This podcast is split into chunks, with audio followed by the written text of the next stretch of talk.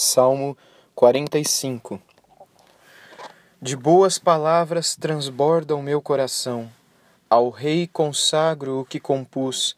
A minha língua é como a pena de um habilidoso escritor.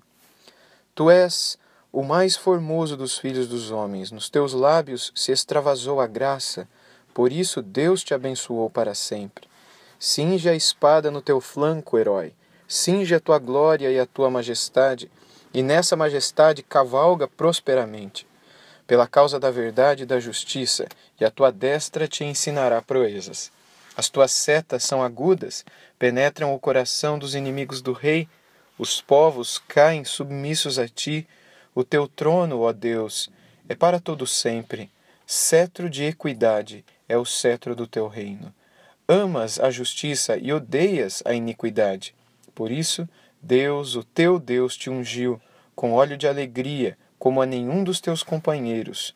Todas as tuas vestes recendem a mirra, aloés e cássia. De palácios de marfim ressoam instrumentos de cordas que te alegram.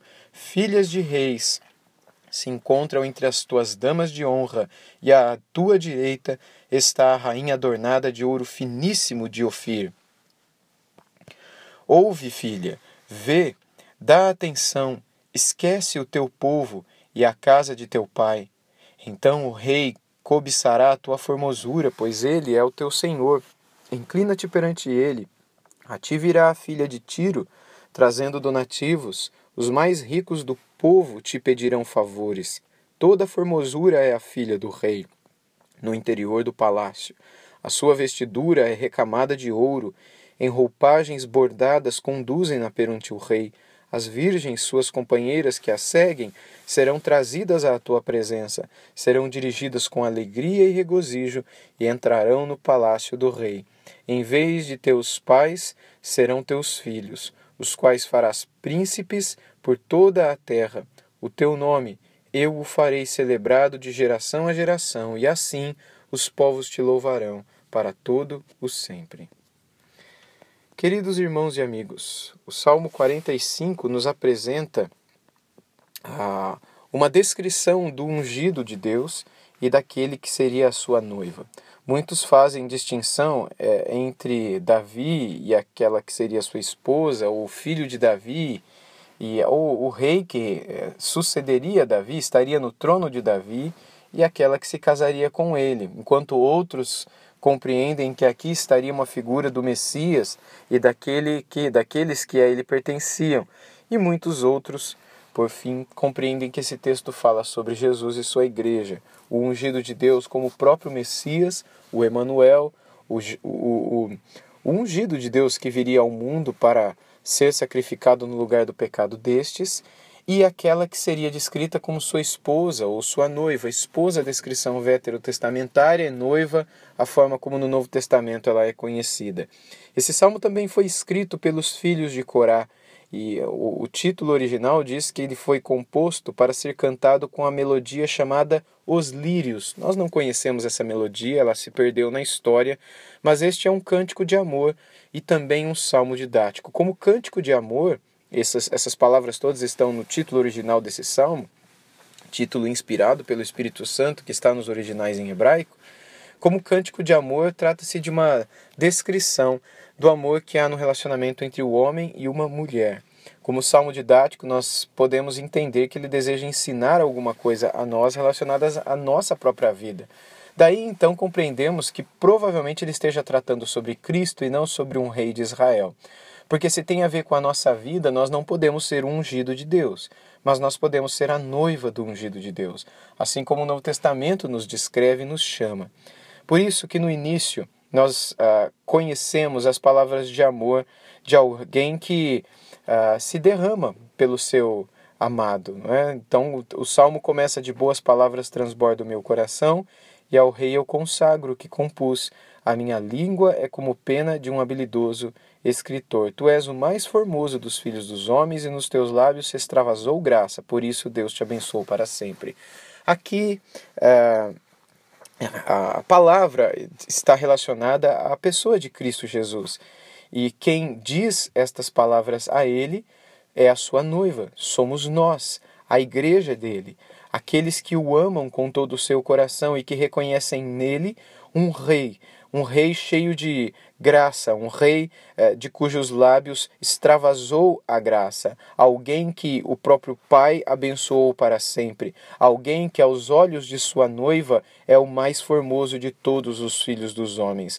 E é por isso que esta noiva, a igreja de Cristo Jesus, consagra a ele tudo que canta, tudo que fala, e como a, e como a pena de um habilidoso eh, escritor, assim é a língua destas pessoas uh, descrevendo palavras de amor e de gratidão e de encanto para com o seu rei, para com o ungido de Deus.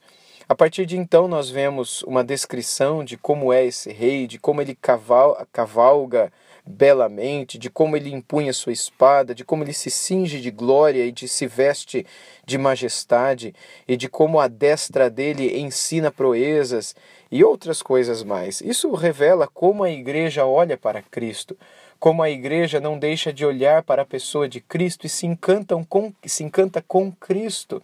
Jesus Cristo, como o noivo da noiva, o noivo da igreja, é para a igreja o seu maior encanto, o, maior motivo dos seus olhos estarem fixos na palavra e também nos céus, e o seu olhar solto em pensamentos no horizonte, lembrando das palavras sobre Cristo e também pensando em como ele foi, como ele é e como ele será conosco no futuro.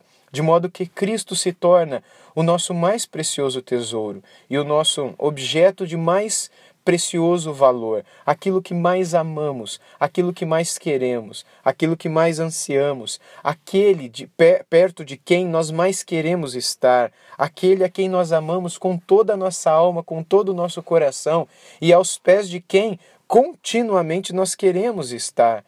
Nós vemos do terceiro até praticamente o último verso desse salmo uma descrição de como seria este homem, o que aponta para uma noiva que não se cansa de olhar para ele, uma noiva que não se, não se cansa de uh, conhecer a ele e de descrever e de procurar conhecer as descrições, os atributos, as qualidades de seu noivo, portanto, amá-lo. Assim é a igreja de Cristo Jesus. Assim é aquela que dá atenção ao rei e continuamente o busca. Por outro lado, nós vemos que o Rei dos Reis, o Filho de Deus, também atenta para a filha de Deus, também atenta para sua noiva, para a igreja que o Senhor constituiu, para a noiva que o Pai trouxe ao Filho, como escreveu uh, João em seu Evangelho. E estes somos nós, aqueles que o Pai conduziu ao Filho e deu ao Filho, para que o amemos e sejamos dele para todo o sempre. O que nós encontramos no último verso desses salmos eh, são as seguintes palavras: O teu nome eu o farei celebrado de geração em geração, e assim os povos te louvarão para todo o sempre. No verso 15, nós também lemos: serão dirigidas com alegria e regozijo, entrarão no palácio do rei. Quem são estas pessoas? Aqueles que o amam, aquelas, não é? Aquelas pessoas, a noiva, a igreja de Cristo Jesus, você e eu como não somente filhas de Deus, filhas do Rei, mas também esposas, noivas do Rei, entraremos em seu palácio e seremos dirigidos com alegria e regozijo à sua presença, à sua mesa, e com ele para sempre estaremos em alegria e em segurança e em paz. Essa é a descrição, e é óbvio que isso não acontecerá na prática em termos uh, figurados, como aqui está, na prática, mas que descreve a alegria que existe no coração de alguém que se entrega a Cristo Jesus, tal como é a alegria de um noivo e de uma noiva no dia de seu casamento, também é a alegria que invade o coração daquele que se encontra com Cristo e se torna parte da igreja que é a noiva de Cristo Jesus. Estes são aqueles que o louvarão para todos sempre, não só hoje, mas para todos sempre. Estes são aqueles que desde já têm prazer em fazer celebrado o nome de seu noivo, o nome de seu rei entre todos os povos. Por isso, sonde o seu coração e veja se é assim que você o ama e se é assim que você também deseja que o nome dele fique conhecido entre todos os povos, porque assim é o coração da noiva de, de Cristo, assim é o coração da igreja de Cristo Jesus, assim é o coração e a vida de todos aqueles que se entregaram a Ele e hoje vivem para a sua glória.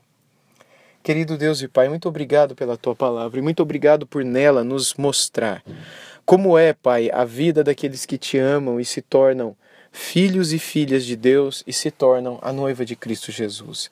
Obrigado, Senhor, por nos dar o privilégio de conhecermos o teu filho, o amarmos e sermos parte dele.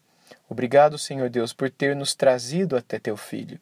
Obrigado por ter nos dado a ele e por hoje sermos não somente amigos, irmãos, filhos, mas também a noiva.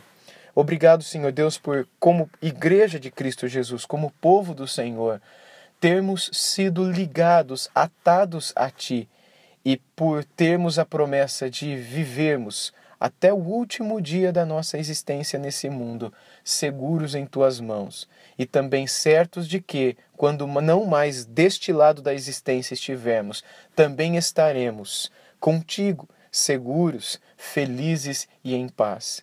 Obrigado porque já não há mais condenação para aqueles que estão em Cristo Jesus.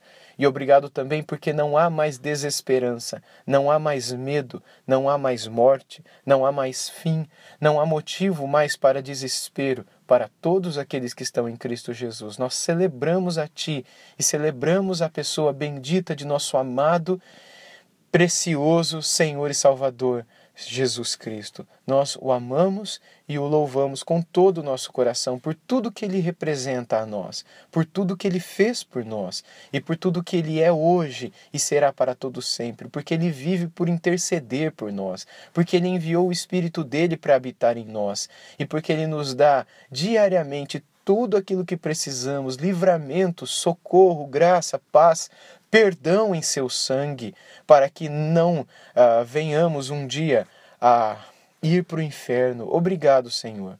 Obrigado por tão grande amor.